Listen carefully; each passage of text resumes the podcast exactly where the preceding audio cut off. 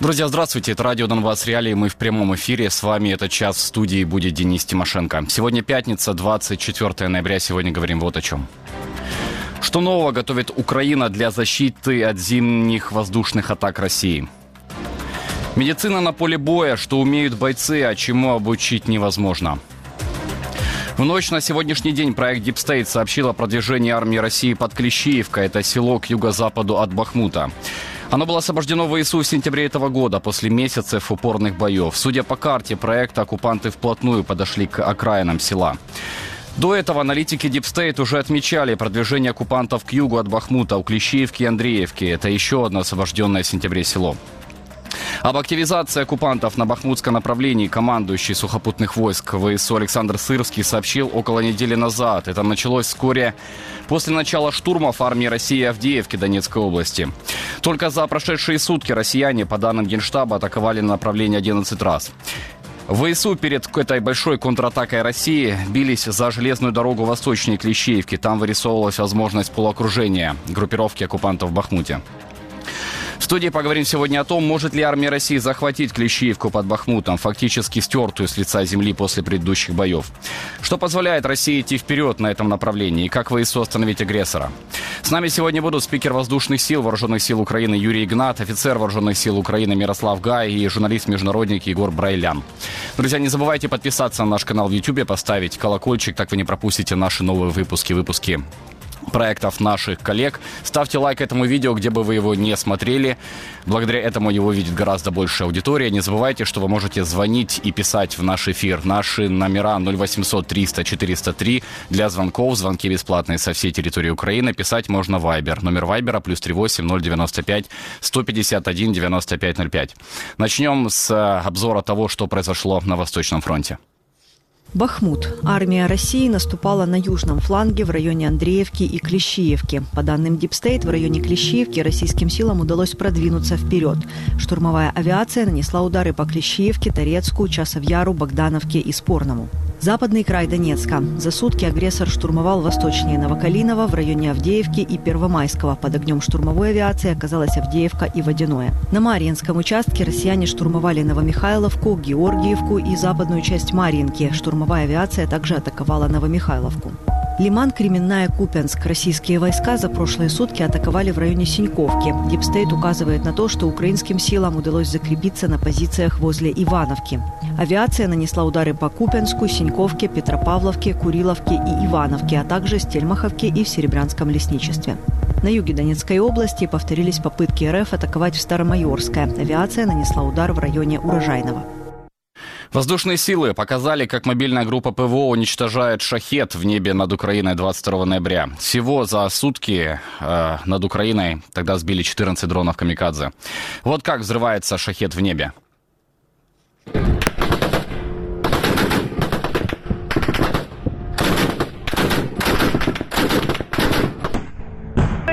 Жми, как работает фронтовая ПВО, британский зенитно-ракетный комплекс э, «Стормер»? Это снял Роман Погулич. Один расчет из четырех человек за две недели уничтожил более 20 российских беспилотных летательных аппаратов э, Донецкой области. «Орлан-10», «Зала» и «Суперкам». Є підрив в небі. Є, стік знищено, азимут 2300. Азимут 2300, ціль знищена. Час 22-21. Штормер працює на дальності 7-8 кілометрів. Ефективна стрільба до 7 кілометрів десь. Ну, це нормально, щоб було знищити безпілотник. В противника навіть нема шансів, тобто, якщо ми знаємо, де він літає. Є, знищено, азимут 450. Азимут чи, чи скільки? 1450. Все! Приход, прильот був. Визнаю, ну, виявили залу, ми її знищили, але ми до того знищили, як підлетів до нас ланцет. І, а зала і ланцет працюють вони в парі. Тобто зала наводить ланцет і плюс йому підсвічує ціль. Ланцет не попав в бойовій машині, він ударив ну, метрів трьох від бойової. Тобто одразу було таке роздум'я, там чи ланцет, чи артилерія, там щось снаряд прилетів, чи щось таке. Ну, не попало особо десь прям близько-близько було. Ну а потім, судячи по грудь і перекритті, то виявили, що ланцет був.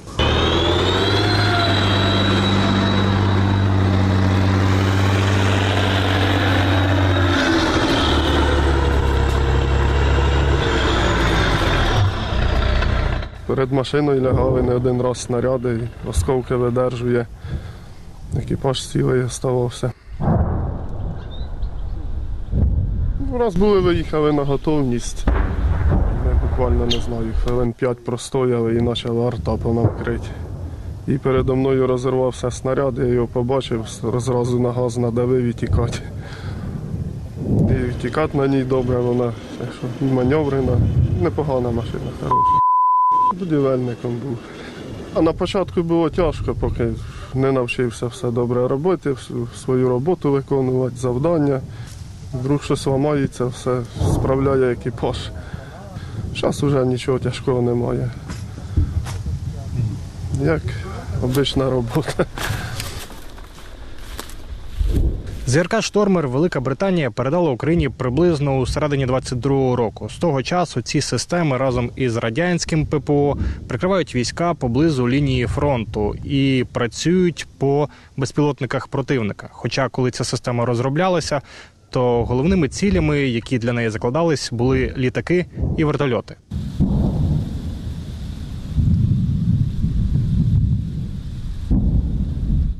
Блін, ми приїхали, е, було дуже тяжко. Ми з дороги втомлені, ці перельоти, і нам сразу, е, ну такого, як на мене, я за себе кажу, не знаю, як за кого, ну було тяжко, морально тяжко було. Але потім поступово, поступово і все наращували свої ці навчання. І все було добре. Приїхали сюди, отримали і гайда. І на цій машині я знищив 46, 46 цілей.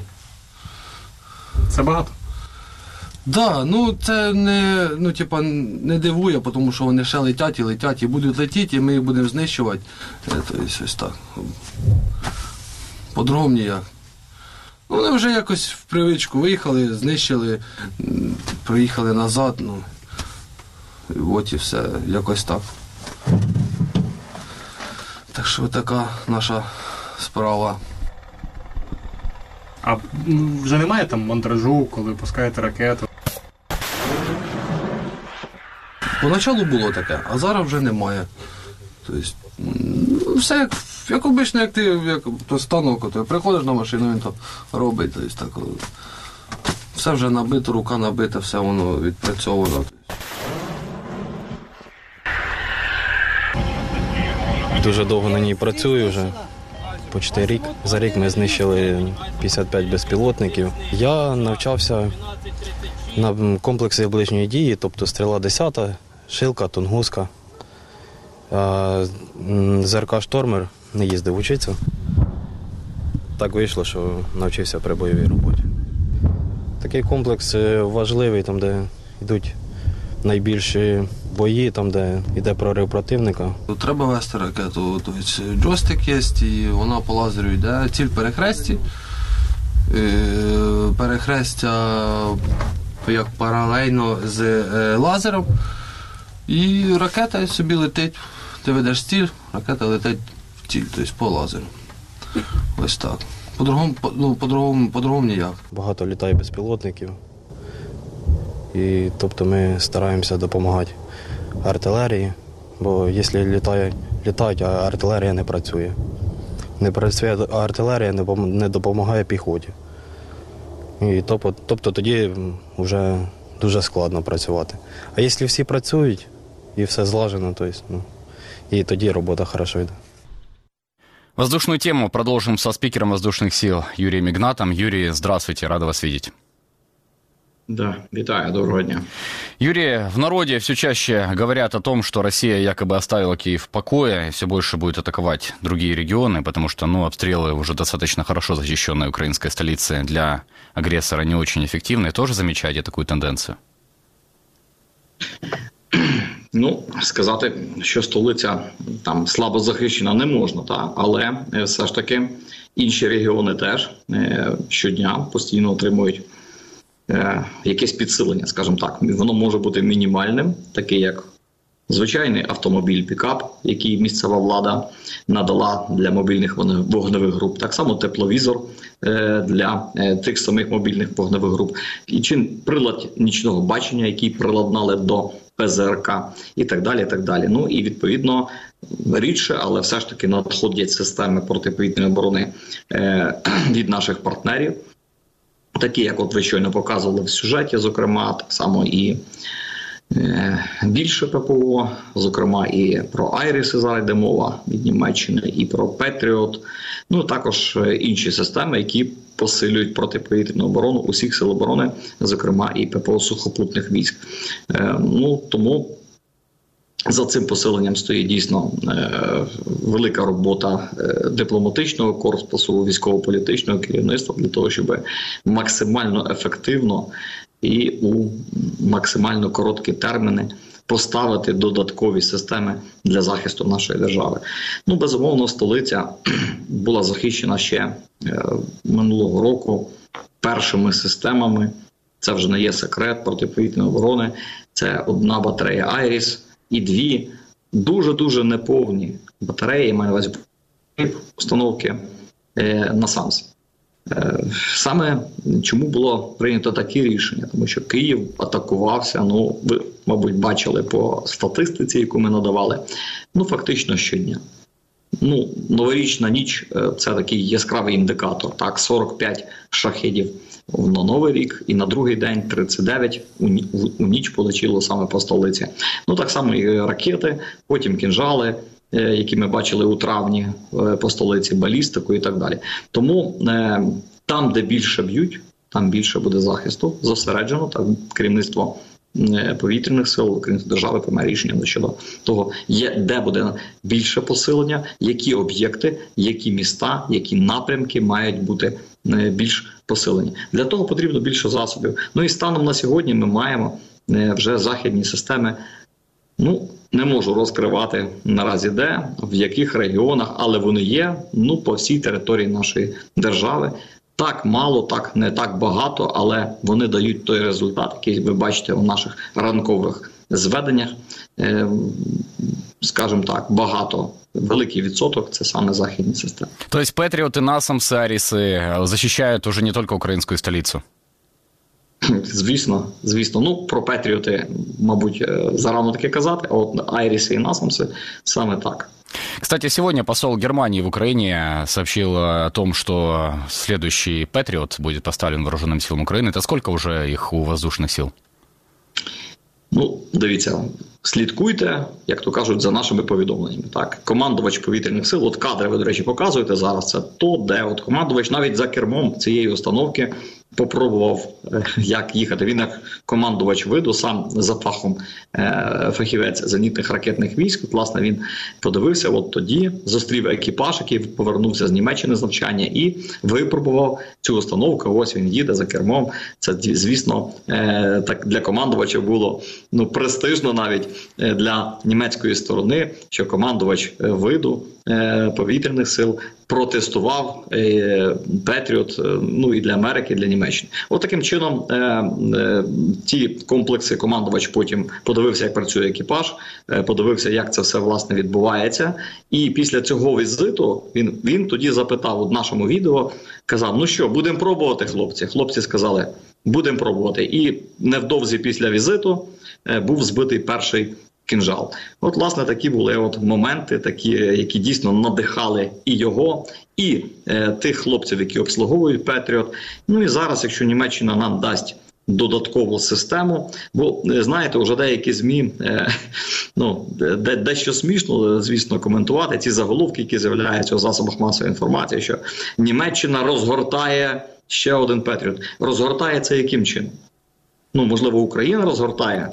да, передает. Это не очень, Ну, да. Так а заголовки які? Ну Німеччина розгортає. Ну Німеччина ж не воює, правда? Ну а, але, але ну де факто, але те, що треба коректно просто подати інформацію, що Німеччина надає ще один комплекс, який буде розгорнуто в Україні, тобто ще один підрозділ, який зможе захистити ну той чи інший напрямок. А знаєте, що Петріот уже проявив себе і е, в Брянській області. До речі, під е, керівництвом командувача повітряних сил було проведено блискучу спецоперацію, яка завершилась падінням за 5 хвилин трьох російських пташок. Це три гелікоптери і два літаки типу су су 3435 Це ті літаки, які бомбити летіли е, нашу територію керованими авіабомбами. Вже фактично на границі були, і вони були знищені. От таких систем нам треба більше. Таких систем треба більше у е, різних напрямках, щоби е, противник.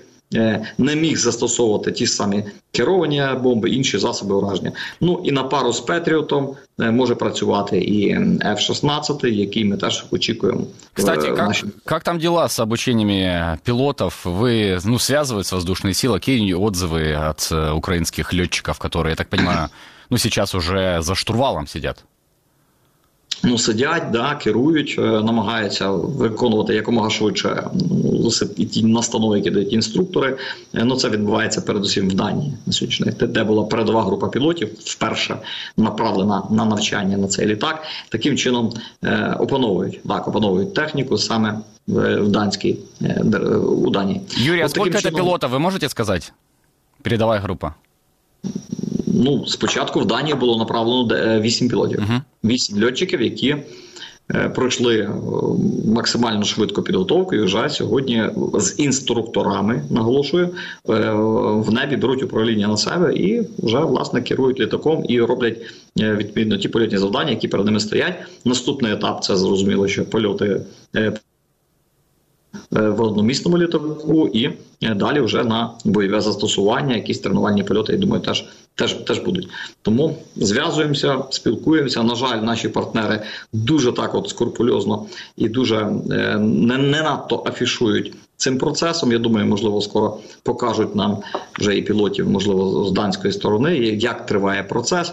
Ну але е, очікуємо якомога швидше. Тут ми ще льотчики, які сьогодні в Україні. Я до речі, був позавчора у відрядженні, спілкувався з пілотами на оперативних аеродромах, і там дійсно вони в очікуванні перших ефок в Україні, бо й самі хочуть зрештою передати зміну цим хлопцям, які прилетять, і полетіти самим вчитися, Е, чи то в Румунію, чи то в Сполучені Штати, чи то в Данію, чи в інші країни. А, Юрий, в прошлом году Россия начала обстрел энергетической инструкту- инфраструктуры Украины в середине октября. Да, сейчас мы уже видим, заканчивается ноябрь. Пока вот таких массированных э, ударов по энергоструктуре э, не видно. Ваши версии, почему в этом году все, ну, ожидается, да, что все будет повторение этого сценария, но пока нет. Ну, дивіться, прогнози така справа невдячна, і розуміння агресора теж. Ну ми маємо ну, є в них свої плани, свої якісь задуми стратегічні і так далі. Ну, у нас весь народ сьогодні ну, очікує, коли вже нарешті е, ударять. Да? Як от е, ну трошки це виглядає от так. От. І ЗМІ, і наші люди, да, ну скоро почнеться. От скоро нагнітається обстановка. Ну я хочу сказати, що кожен для себе має зробити просто інші речі. Люди мають розуміти, як діяти, коли, коли щось буде подібне, як в минулому році. Як вберегти себе та своїх рідних дітей, який тривожний чемоданчик зібрати, як е, заправити авто, щоб воно вже було заправлено і так далі, як е, відреагувати на ту обстановку і так далі. Тут е, медичний пакет, відповідно, щоб надати допомогу. Це дуже важливі речі, які громадяни мають зрозуміти. Повітряні сили будуть ну як максимально можливо посилюватися і мобільні вогневі групи, ті ж самі гепарди, і які зараз показуєте, і е, додаткові системи ППО, які нам обіцяє вже нова коаліція, створена із 20 держав. Все це буде. Е, чому власне, якщо мою думку хочете чути, то я сказав, я сказав вже, що це дрони, мабуть, будуть в більшості застосовуватися саме ударні пепелати, пошахет. шахет. Бачите, Іран розробляє ще й нові моделі. Ну ракет стільки, як мали вони минулого року, ну немає в них в окупанті. Тому що вони е, витратили ну, величезну кількість, е, понад тисячу полетіло тільки за опалювальний період. Тобто 6 місяців з вересня по березень е, полетіло е, понад тисячу ракет, 70-75% було збито. Зараз, до речі, той шахет, який Іран представив, вже начебто з реактивним двигуном і Ну, от, начебто, якісь ще там новинки є. Ну і то, що він чорний, так вони вже зрозуміли, що вночі краще застосовувати шахеди чорного кольору. Ну е, в будь-якому випадку цей шахет матиме радіолокаційну прив'язку до цілі, е, що його можна буде знищувати е, засобами, які можуть це робити. Ось. Е, Зараз підходимо ми до питання, скільки в них зараз тих високоточних далекобійних ракет. Ну це приблизно 870, як сказали нам УГУР. Тому е, ви ж ви ж розумієте, так що 40-50 ракет зараз вони використовували минулого року, то ті ракети, застосовуючи отак, от періодично, там 2-3 рази на тиждень, вони швидко закінчиться та наявність, яка сьогодні є. Тому е, треба розуміти, що е, очікувати ракетних ударів е, ми можемо так. Ну але з такою кількістю і інтенсивністю, як це було минулого року, навряд чи варто. На протяжении последнего месяца авиация России активизировалась и в Одесской области. Подходят самолеты оккупанта на расстояние 50 километров до берега, скидывая на регион управляемые ФАБы. В частности, в Затоке и Вилково такое происходило. Юрий, а нет никакой возможности да, сбивать вот эти вот самолеты на таком расстоянии? Я так понимаю, что даже ценные западные системы, о которых мы с вами говорили в начале разговора, ну, они слишком ценные для того, чтобы их вот подгонять да, к линии фронта, их могут уничтожить. Ну, затока Вілкове, ну Вілкове трошки далі знаходиться. Ну але все ж таки, затока ну не так часто атакуються е, кабами, так кабами, ну чи фабами, як ви сказали, це фаби управління. Е, ну яка є потреба? Атакувати такими засобами. Вони більше їх застосовують по Херсонській та Запорізькій областях, де от власне йдуть інтенсивні бойові дії. Е, наших сил оборони. Ну дійсно там стоять бійці і роблять ну неможливі речі, неймовірні речі. Так само на Донецькому напрямку. В районі Авдіївки, так само і на Харківському напрямку, каби застосовують по всій лінії фронту. Е, от є такі вже власне цифри, як до 100 керованих авіабомб е, на добу. Були от от такі антирекорди для нас, на жаль, зафіксовані. Це по всіх лінії фронту, Юрій? По всій лінії фронту. Угу. Да, да. Ну, е, ну явно це є проблема. Ми про це говорили не раз, що дійсно що вони будуть нарощувати, вони бачать, що воно працює. Ну, можливо, вони не такі точні, як західні джейдами, але все одно летять і розльот осколки від 500, ви розумієте, який, які от власне ураження. Тому вони власне по військах спрямовують е, в зоні 20-30 кілометрів на глибині фронту. Е, ну, від лінії бойового зіткнення на нашу територію оці е, каби залітають. Таким чином, чи чи можна їм протидіяти? Ну, я приклад вам навів, так, але е, е, чи можна розміщувати Петріот близько до фронту, щоб їх якось перекоплювати? Ну, можна, так, ну але ви ж розумієте, що ворога постійно висять безпілотники. В них є космічна розвідка, їхня агентурна розвідка. Ну і власне ті БПЛА, які постійно висять е, над нами по. Е, русло Дніпра. Вони мають великий обзор. вони можуть виявляти цілі в реальному режимі часу. Ну і ланцета нікуди не ділась, артилерія нікуди не ділась, і е, іскандери нікуди не ділись. Тому для них для них це буде дуже ласа ціль. Тому якщо такі операції будуть проводитись, то мабуть вони будуть дещо ну е, не такими частими, як, це було тоді.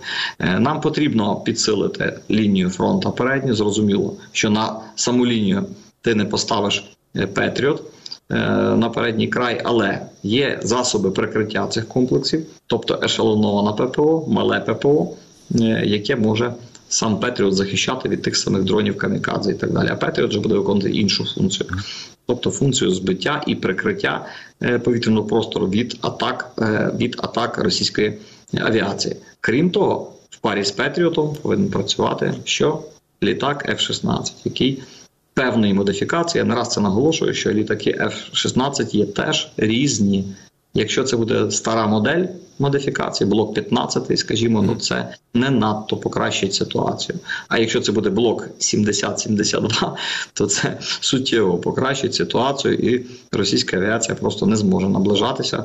Ну там кілометрів етак на 100, як мінімум до нашей линии боезиткнения. Юрий, спасибо вам огромное. Спикер воздушных сил Вооруженных сил Украины Юрий Игнат был в эфире радио Донбасс Реалии. Ну и с F-16 тоже могут возникнуть проблемы. Мы вот обсудим во второй части нашей программы неожиданную победу откровенно правой партии в Нидерландах, а Нидерланды это ключевой союзник Украины в коалиции так называемых истребителей. Дождитесь, скоро будем об этом говорить. В крымских чатах сообщают об атаке украинских дронов на Джанко этой ночью. Канал «Крымский ветер» пишет, что была повреждена РЛС и система ПВО россиян. Российские военные получили ранения. Проверить эту информацию наша редакция не может на этот момент. Минобороны России утверждает, что атака была полностью отбита. Все 13 беспилотников якобы сбили.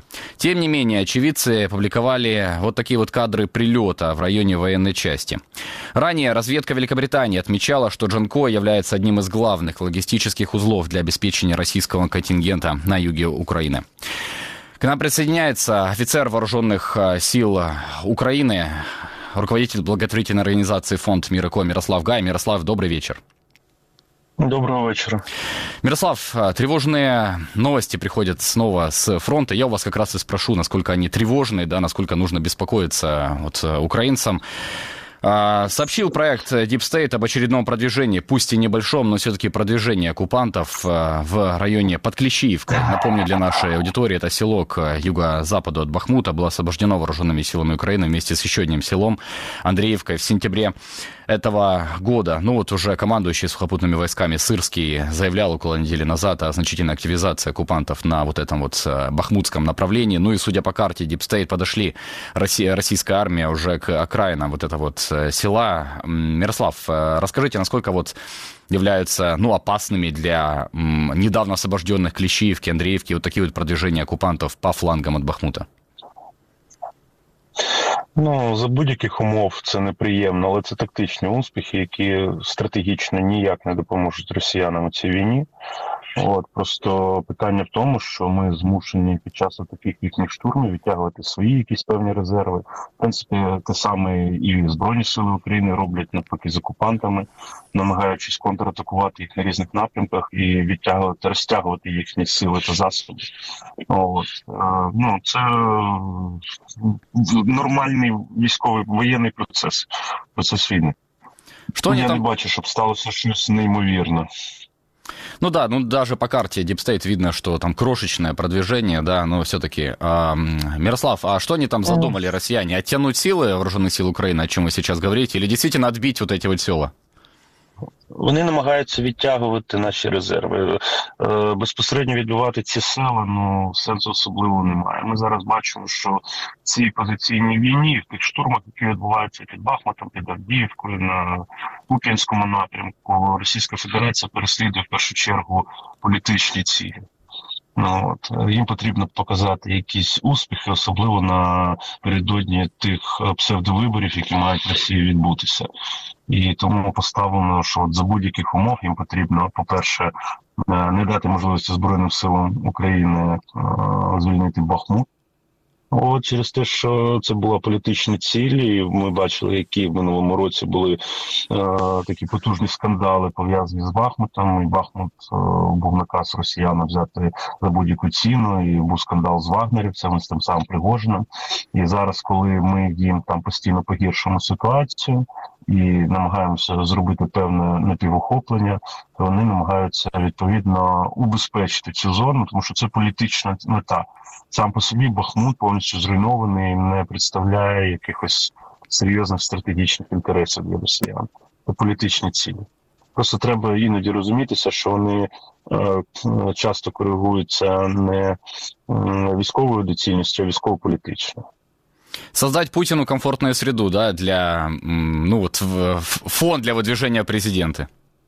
Да, йому потрібно щось говорити. От у нього мають бути там усілякі зустрічі, виступи перед їхніми е, кацапськими, перепрошую, журналістами, перед е, там. Йому треба якісь робити заяви політичні, а ми бачимо, що якихось глобальних успіхів або глобального просування на фронті росіян не відбувається. От е, всі ті просування, які там е, е, трошки посунулася лінія праворуч, ліворуч, вперед назад, відбуваються за рахунок колосальних втрат збройних сил Російської Федерації. Ну, Тому я так розумію, що воєнне поставлена ціль показати якісь успіхи, які цей кривавий маніяк зможе представити якусь певну перемогу. Бо вже давно стає питання, навіщо це все він заварив. От ми бачимо, що в Росії там певні вже починаються якісь виходи на вулицю матерів ветеранів, які вже два роки не бачили ротації, що періодично якісь скандали з'являються. Ну а йому треба якусь позитивну повістку для росіян видати. Я так це розумію на свій хлопський розум, з того, що я моніторю, бачу і, і аналізую. Мирослав, а исходя из ваших слов, можно ожидать ли, что оккупанты вот будут продолжать такие действия, ну, до выборов президента Российской Федерации, так называемых выборов, да, чтобы не испортить опять снова такие вот президентскую кампанию, так называемую Путина? Ну я ж кажу, їм потрібно показати, ну Путін хоче вийти з якоюсь певною перемогою, а перемог у нього немає. Тобто втрати Російської Федерації в рази більше ніж навіть радянського союзу в Афганістані або під час двох чеченських кампаній військових, ну просто в рази. От у них знищено велетенський військовий потенціал який за такими різними оцінками потрібно відновлювати від 5 до 8 років. От у них шалені людські втрати, у них економічні санкційні втрати. І, відповідно, Путіну під час висування навіть просто ми розуміємо, що виборів там як таких в Росії немає, не існує. Ніколи в принципі не було, але так чи інакше для імітації цих виборів йому е, потрібно вийти з якоюсь позитивною повісткою. А позитивної повістки немає. Я к тому, что выборы аж в марте, через 4 месяца. Это что, все это время нужно, они будут делать? Це, це достатньо невеликий термін. Ну, я вам скажу, подивіться, що за два роки активних бойових дій Росія втратила великі території, які окупувала на перших початках війни. Це раз тактичний успіх мають збройні сили України на деяких напрямках, зокрема на одному з берегів Дніпра, от і під Бахмутом. На Лиманському напрямку теж Росія не досягає якихось глобальних успіхів. Ну і тоді стає питання велике. Тому ми бачимо, що вони намагаються досягнути цієї військової якоїсь політичної, якоїсь навіть не перемоги, а просто, хоча б якихось позитивних новин, для того, щоб цією повісткою виходити для внутрішнього російського ринку. Мирослав, а судя по количеству сил и средств оккупантов, которые они сосредоточили на всех направлениях, как вы думаете, у них сил хватит э, держать вот такой вот темп до марта?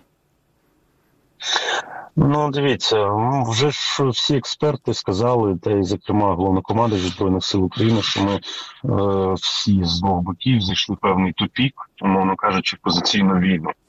О, для е, успішних е, якихось дій Е, наступальних Російській Федерації потрібно проводити мобілізацію.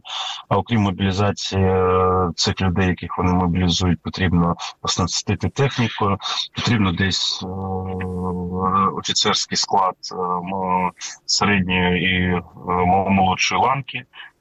Велика кількість офіцерів Російської Федерації було знищено і не тільки молодші, але й генералів, як ви бачили. Тобто, відповідно, потрібно мобілізувати людей. Перевага по всіх канонах має бути як мінімум п'ятикратно. п'ятикратна. От втричі або в п'ять разів вони мали переважати нас по силам та засобам. Якщо на початку війни по артилерійських засобах, авіаційній компоненті так це було, зараз ми бачимо, що по артилерії є такий, ну якщо не сказати паритет, ну але якась певна рівновага з'явилася. Ну, Про що говорять і російські військові кореспонденти, блогери, можна це читати. Тобто вони для продовження цієї війни теж без мобілізації, в принципі, якими не пораються. От, а це велике питання. Тому 4 місяці, про які ви сказали, насправді не такий великий термін з урахуванням е- е- тих невдач, які Росія зазнала за два роки. Ну, Ми ж бачимо, що немає їхнього дійсно потужного просування, знаєте, там глибокі якісь танкові кління, там прорив української оборони, ну, от, захід на якусь е- стратегічну оперативну глибину. Цього ж все немає. От є якісь невеликі тактичні успіхи. Е, кожен день ми аналізуємо з вами мапи Deep State або АСВ і е, дивимося аналітичні агенції, дивимося ну, просування зовсім невелике. От їх майже немає. Ка- Карти не з- змінюються то на нашу користь, то на користь росіян, буквально там на сотні метрів, не більше. Ну, те, да, посадки, о которых часто и говорится, которые могут переходить из Ну, э, та рук в руки. Терекон нещасний Терекон. Авдіївський, який, на якому неможливо закріпитися. От. Ну, ну, така зараз у нас позиційна війна. Мирослав, а, я так понимаю, что несмотря на вот эту вот бешеную активность оккупантов э, и под Авдеевкой, и на Лимано-Кременном-Купецком направлении, и под Бах... на Бахмутском направлении, ВСУ до сих пор не остановили свои штурмовые действия к югу от Бахмута и пытаются сделать, со- совершить вот это самое полуокружение. Я вам скажу, що на різних напрямках е, ми намагаємо. Ну, у мене підрозділ, я ж можу тільки за свій підрозділ казати. Тобто на різних напрямках ми періодично намагаємося або утримувати позиції, або навіть контрнаступати, контратакувати. Але знову ж таки, це е, бої тактичного рівня. Ну, умовно кажучи, покращення своїх тактичних умов, тобто вибиття їх з якихось певних позицій, відновлення позицій, якщо вони були там тимчасово втрачені. Ну, тобто така возня, вона постійна. Мгм. А, Как сейчас Россия использует э, ударные дроны, ланцеты? Научились они ими воевать? Я так понимаю, там, ну, они большую ставку делают на как раз вот эту такую дистанционную атаку вооруженных сил Украины. Значить, е, я вам скажу так, що взагалі дрони противника дійсно е- створюють такі серйозні проблеми. У них зро- з'явилася нова модифікація ланцета, от, яка дозволяє е- проходити старі види захисту. От, і велика активність fpv дронів. От, fpv дрони це невеликі дрони, які літають на 6-7 кілометрів при відсутності засобів радіоелектронної боротьби. От, і вони здатні нести якісь невеликі боєприпаси, і вони вражають їх, і в них їх велика кількість, тому що якщо ми е, намагаємося такі півдрони застосовувати щодо бронетехніки, от їх не така велика кількість. Ну і це розходний матеріал, це фактично польот в один кінець. Неважливо, знайшли ви ціль або не знайшли. То росіяни е, можуть використовувати один півдрон навіть на одного бійця. Я знаю підрозділи, де е, нещодавно е, кількість втрат е, змістилася від артилерійських уражень в бік FPV-дронів. От ну ми так само не застосовуємо їх, намагаємося, знаходимо технічні рішення, знаходимо приміти, ну які, скажімо так, окопні е, засоби радіоелектронної боротьби. Зараз вже велика кількість компаній почала їх робити. Ну, От вони всі різні, вони потребують різного тактичного застосування, і ми намагаємося в комплексі такі засоби застосовувати. Росія так само має Росія, на жаль, переважає по засобам радіоелектронної боротьби.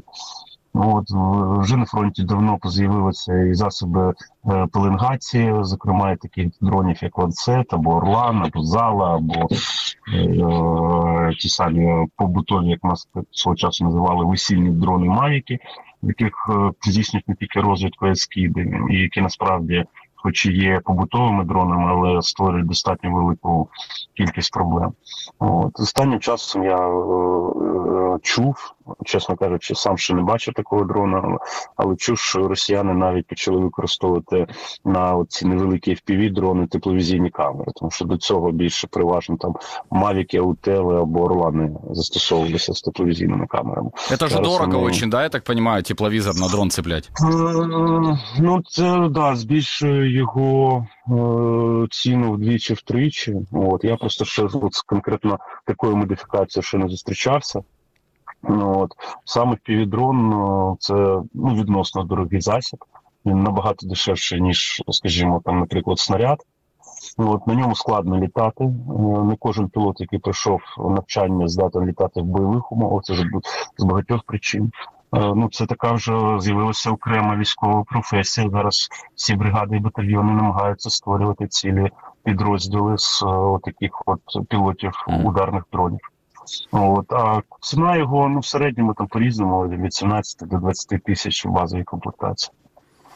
Ну и хочу вам такой вопрос о НАТО задать. Появилась интересная новость от Reuters. Начальник командования материально-технического обеспечения НАТО генерал-лейтенант Александр Солфранк призвал членов Альянса создать зону свободного военного прохода, которая будет напоминать политическую э, шенгенскую зону, которая, как известно, разрешает свободное передвижение гражданам в большей части Европейского Союза. Прямая речь э, генерал-лейтенанта натовского, у нас заканчивается время, то, что мы не сделаем в мирное время, не будет готово в случае кризиса или войны. По его словам, препятствует передвижению войск НАТО по Европе чрезмерная бюрократия, но это может привести к промедлению в случае нажал, начала вооруженного конфликта с Россией.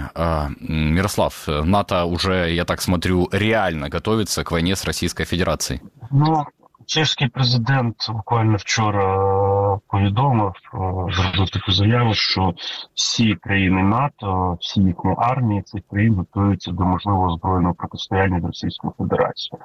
А те, що війшла мова зараз про цю зону вільного пересування, це стара проблема, тому що ще, якщо не помиляюсь, в 15-16 році був профінансований спеціальний звіт щодо готовності інфраструктури логістичної країн НАТО і Європи до можливої повномасштабної війни. Це ще в 2015 році. Вони здається, там щось в районі 20 мільйонів доларів євро витратили на цю велику аналітичну роботу пророблену, але не суть важливо. Головне.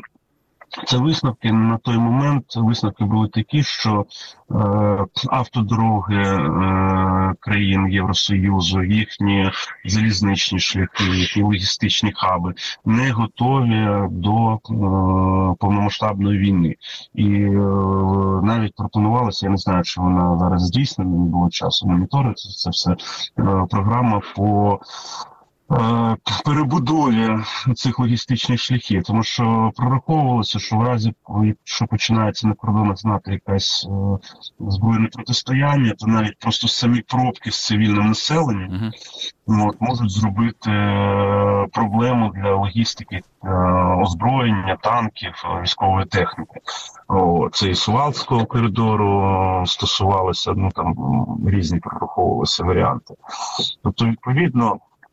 Ну, видно, що ну, ця людина, яка зробила заяву, вона ж ця заява ґрунтується, напевно, на якихось розрахунках математичних. Скільки техніки потрібно, скільки військ ми бачимо, що які за минулий рік НАТО збільшили сили свого швидкого реагування в країнах Європи. От відповідно, от е, математично вираховується е,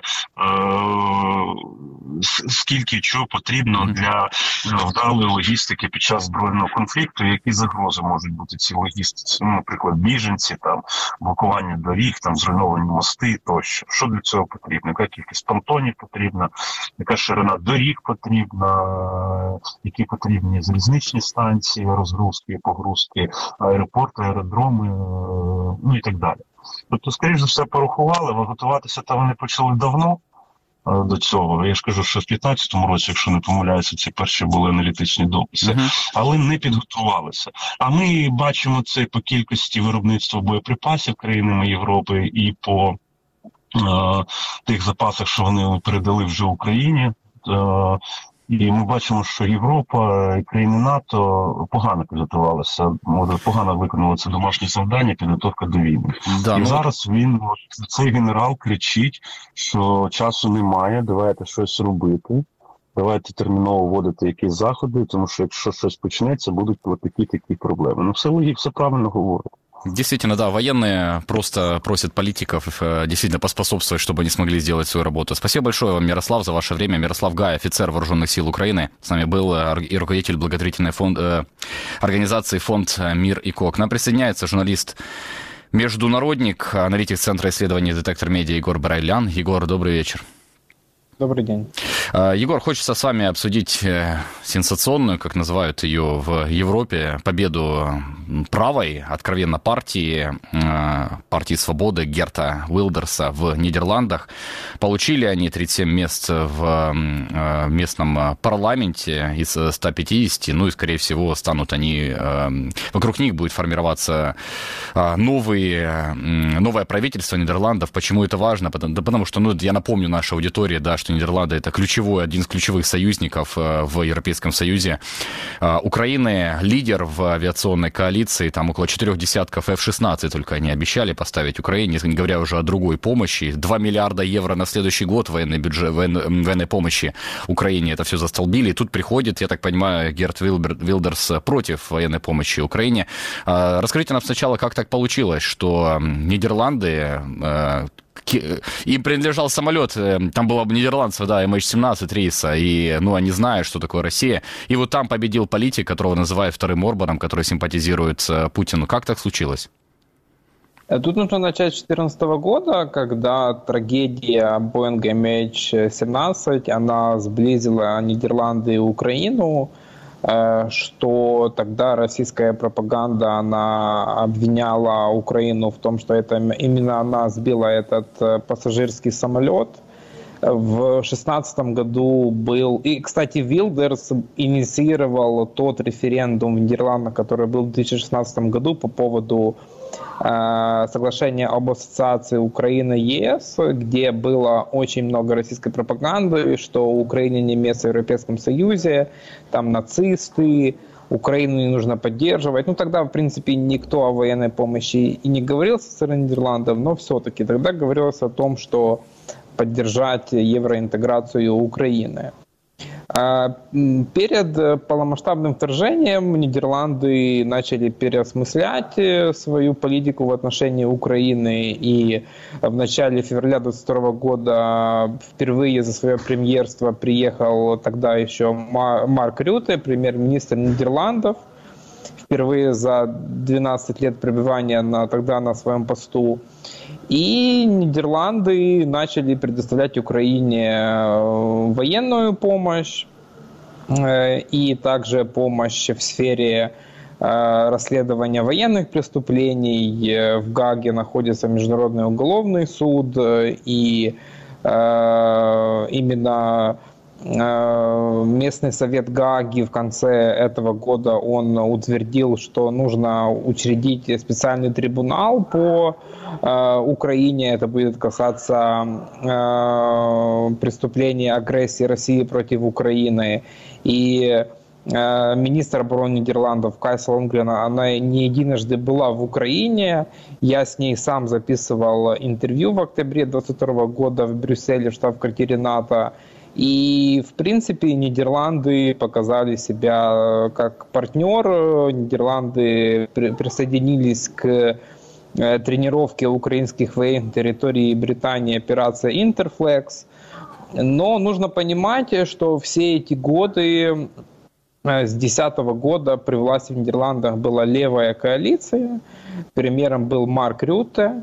Э, и также один из влиятельных политиков э, левых взглядов это Франц Тиммерманс, еврокомиссар по зеленому переходу. И все это время российская пропаганда, она работала в Нидерландах, что это евроскептицизм, исламофобия, Э, такая прямая демократия, то есть, в принципе, все то, что мы уже видели в 2016 году, Трамп, Брекзит и э, похожие моменты. И тут происходит, э, происходят выборы, и побеждает Вилдерс, который говорит, что э, не будет никаких мечетей в Нидерландах, не будет никаких мигрантов, Э, нужно э, будет сделать референдум. Вот мы видим на кадрах Франца Тиммерманса, который голосует. Э, и он, кстати, тоже поддерживает Украину, и он помогает в сфере изменений климата, и, в принципе, он очень важный политик для Украины. И он встречался с министром окружающей среды Русланом Стрельцем, и, в принципе, он Э, хорошо, позитивно отзывается об Украине, поддерживает Украину. Но и тут мы подходим к тому, что сейчас приходит к власти политик, который выступает против Евросоюза. Он говорит, давайте сделаем референдум по поводу выхода Нидерландов из Европейского Союза. Э, не нужно поддерживать Украину. И эти все моменты. И я, например, это очень четко видел, что пророссийский блогер Анатолий Шари, он активно публиковал результаты этих выборов, и они радовались, что вот не будет мигрантов в Европе, будет все отлично, и это, в принципе, классный политик. Но если российская пропаганда так говорит, то, видимо, этот политик э, будет работать э, э, в российских интересах. интересах. Да, он был, а. он и бывал в Москве, да, и позитивно отзывался о Путине и говорил, что пора перейти вот Нидерландам к реал-политик и так далее. Егор, ну что, он станет премьером? Я думаю, да, скорее всего, да. И нам нужно готовиться к тому, что э, нужно будет уметь работать с разными нидерландскими политиками, э, что то, что нас Нидерланды поддерживали, э, с, по сути, с начала полномасштабного вторжения России в Украину, нам нужно будет привлекать к, к новым условиям, но также Э, для меня, как аналитика медиа, это еще один повод более детальнее изучать нидерландские медиа, как там э, реагируют на эти выборы. Безусловно, мои нидерландские друзья, они в шоке с э, эти, от этих результатов выборов, что э, эта вся история и с Израилем, сектором Газа, она, безусловно, Э, влияет на это mm. все. И это еще э, такая, знаете, предпосылка к американским выборам в следующем году, э, на которых многие боятся, что победит Дональд Трамп.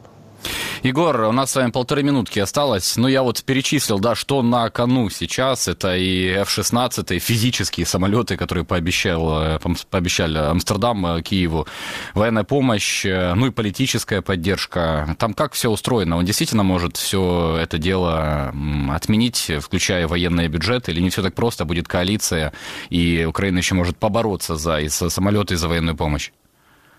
Я думаю, Украина сможет побороться, потому что эти все соглашения были сделаны еще предыдущим правительством Рюте, и нам удастся получить заранее согласованную помощь. А там уже начались какие-то коалиционные переговоры сейчас в Нидерландах? Эм, кто станет союзником вот этой? Я так понимаю, она там ну, такая одиозная даже считается, да, в Нидерландах, это партия свободы.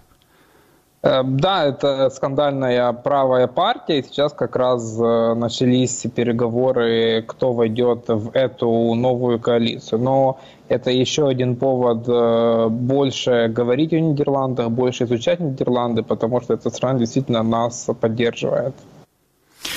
Ну вот чем мы сейчас и занимаемся. Действительно, будем следить за утверждением вот нового состава Кабинета министров в Нидерландах. Очень много зависит действительно от помощи вот этой маленькой, но такой богатой, да, и политически влиятельной европейской страны.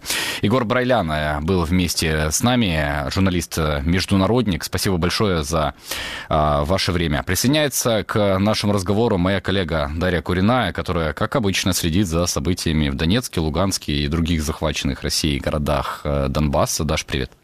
Добрый вечер. Планирует Россия открывать новые военные центры на базе вузов. В список регионы, где будут такие центры, попала и захваченная Луганская область. Э, Даша, расскажи, пожалуйста, э, что это за военные центры? Это какие-то военные кафедры или чуть-чуть по-другому, да? И где они будут открываться, сколько их планируется открыть? Э, действительно, еще в, в декабре прошлого года было заявлено российскими властями, что будут открываться новые военные центры на территории российских вузов.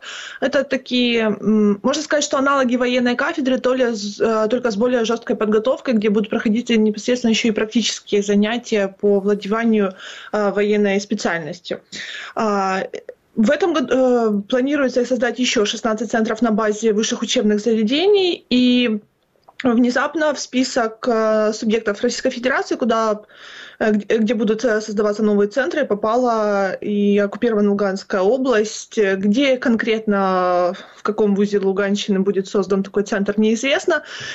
Известно лишь то, что, скорее всего, он будет создаваться там, где уже есть военные кафедры, а таких вузов не, не так уж много, как, в принципе, и высших учебных заведений на оккупированной территории. А почему внезапно? Ты имеешь в виду, что там есть Луганская область, но нет Донецкой области, допустим, да, которую Россия тоже считает своей, Запорожская и Херсонская, да, только одна из захваченных украинских областей? Да, есть, есть только одна Луганская область, и в связи с чем э, там в местных э, СМИ оккупационных э, на Луганщине это прям какой-то такой даже своеобразный повод для гордости, потому что э, напомним, что еще, наверное, с довоенных времен, всегда, было какое-то негласное соревнование между Донецкой и Луганской областью. И вот теперь э, на оккупированной территории Луганщины появился такой небольшой повод для гордости, что у них теперь будет э, свой военный центр. Ну, однако же не, не все разделили восторг, особенно местные жители. И, ну, кроме того, непонятно, что конкретно это будет, потому что э, ни в СМИ Луганщины, ни в каких-то российских источниках нет конкретной информации, как должны выглядеть военные центры. Я посмотрела э, работу военных центров при вузах э, по России, э, как это выглядит. По сути, это же некие казармы, даже можно сказать так, что это, ну, это необычная военная кафедра, куда ты приходишь несколько раз в неделю и уходишь э, потом по выпуску со с определенным званием. Ты живешь в казарме, а, проходишь военную подготовку, окопы, оружие, статут, э, в конце присяга. А, ну и кроме э, всего прочего, это как бы абсолютно максимально приближенные к военным действиям условия, поэтому многие задумались о том, что, возможно, Россия ну, вообще никогда не планирует заканчивать войну и, будь, и ищет не только возможности призывать новых людей, но еще как бы поставить это все на, на такие милитаризированные рейсы, рейс, э, рельсы для того, чтобы ну, вот уже и студентов при, э, привлекать в военное дело, ну, как бы еще напомню, что и, и детей при, привлекают, если вспомним ту же юнармию и молодежные организации, поэтому восторга среди местного населения пока это не вызвало. Даша, ну это все на студентов рассчитано, да, или там могут и с улиц э, в этих военных центрах, так называемых, людей муштровать, или это только для студентов конкретного вуза, как это в России устроено? Не обязательно быть студентом данного вуза, можно просто проходить обучение конкретно в военном центре, выйти оттуда э, с военной специальностью, либо же получить звание младшего лейтенанта и после либо же отправиться в запасы, и, либо же подписать контракт с вооруженными силами Российской Федерации и уже непосредственно отправиться в зону боевых действий. Скажи, а это обязаловка проходить обучение в этом военном центре или по желанию?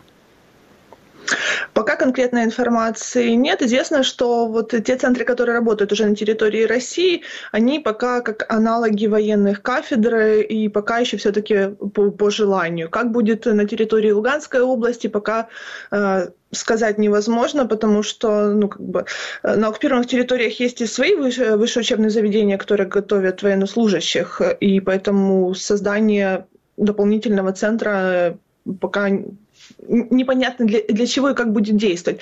Потому что есть пока на, на данный момент только новость о том, что вот будет, что Шойгу сказал, что и теперь в Луганской области создается такой центр.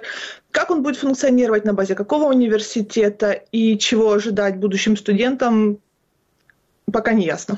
Ну, это уже не впервые Россия внедряет высшее военное образование в оккупации, где уже есть такие вузы на захваченных частях эм, Украины российские, где готовят воевать.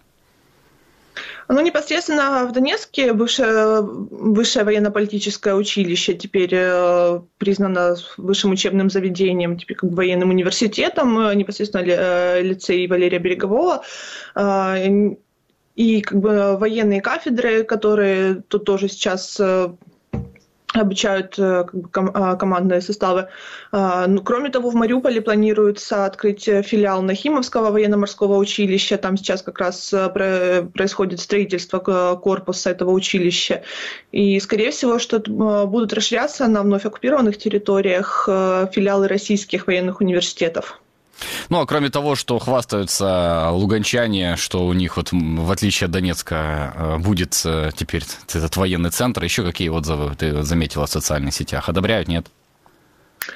А, больше недовольства, а, как бы, ну, кроме такой условной гордости от э, конкретно пророссийские части чатов, как бы люди, которых непосредственно это может коснуться, э, считают, что это абсолютно бессмысленно. Многие высказывают даже такое мнение о том, что, ну, как бы зачем еще военный центр, что неужели собираются с территории области делать просто какую-то одну сплошную военную базу, вместо того, чтобы развивать какую-то инфраструктуру, строить детские садики, площадки, больницы, проводить электричество и воду, то, чего людям действительно нужно. Э, и подозревают, что, ну, как бы просто э, жители оккупированных территорий, хоть и признали Донецкую и Луганскую области якобы э, новыми субъектами России, э, не считаются равноправных граждан России, и поэтому на их территориях создаются всякие военные центры, э, казармы, и непосредственно люди переживают то, что как бы к ним относятся непосредственно как просто к какому-то к военному резерву и, можно сказать, как к рабам. Даш, спасибо тебе большое. Дарья Куриная, моя коллега, была с нами вместе в эфире. Наш сегодняшний выпуск заканчивается. Друзья, спасибо, что провели с нами этот час. Денис Тимошенко работал для вас в студии. Как обычно, напомню, больше вы можете найти в интернете на сайте Украинской службы Радио Свобода, Радио Свобода.орг во вкладке Донбасс во всех популярных социальных сетях. Особенно рекомендуем подписаться на наш телеграм-канал. Ссылка в описании. Подписывайтесь на нас и в YouTube, и ставьте лайк это, этому видео, где бы вы его не видели, если хотите сказать нам спасибо. Удачи, до встречи в понедельник. Это было радио «Донбасс Реалии».